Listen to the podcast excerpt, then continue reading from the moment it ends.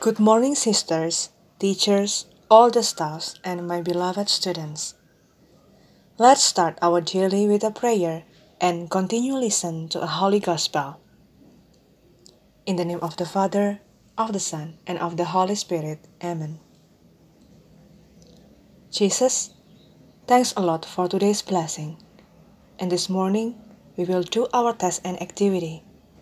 Bless us and guide us during this day, so we can do our activity well and can praise your name gracefully. Amen. The Lord be with you and also with you. A reading from the Holy Gospel according to Matthew. Glory to you, Lord.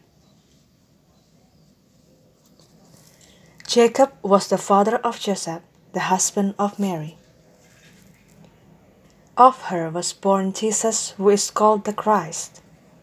Now, this is how the birth of Jesus Christ came about.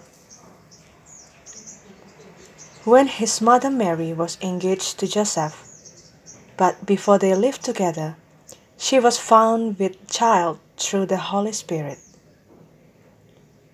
Joseph, her husband, since he was a righteous man, yet unwilling to expose her to shame, decided to divorce her quietly. Such was his intention when, behold, the angel of the Lord appeared to him in a dream and said, "Joseph, son of David, do not be afraid to take Mary your wife into your home, for it is through the Holy Spirit that this child has been conceived in her. She will bear a son, and you are to name him Jesus, because he will save his people from their sins." When Joseph awoke, he did as the angel of the Lord had commanded him and took his wife into his home.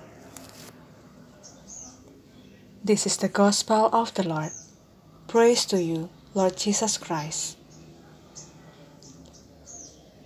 Suster, Bapak, Ibu, dan anak-anak yang terkasih, Injil hari ini menceritakan Santo Yosef, keturunan Daud, anak Abraham. Ia dikenal sebagai orang yang tulus hati. Ia berjasa sebagai pelaksana yang tekun, setia, dan tidak banyak bicara.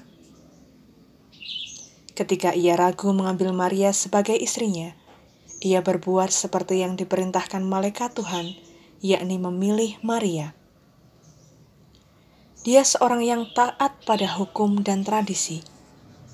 Ia adalah pribadi yang tabah dalam menghadapi kesulitan besar. Suster, Bapak, Ibu, dan anak-anak yang terkasih, dari pengalaman dan perjalanan hidup Yosef, kita belajar untuk menjadi tekun, setia, dan tidak banyak bicara dalam melakukan atau melaksanakan apapun yang menjadi tugas kita. Seperti satu ungkapan, talk less, do more. Amen. Thanks Lord for your words. May your words always guide us in every single steps we take in our daily. Amen. In the name of the Father, of the Son, and of the Holy Spirit. Amen.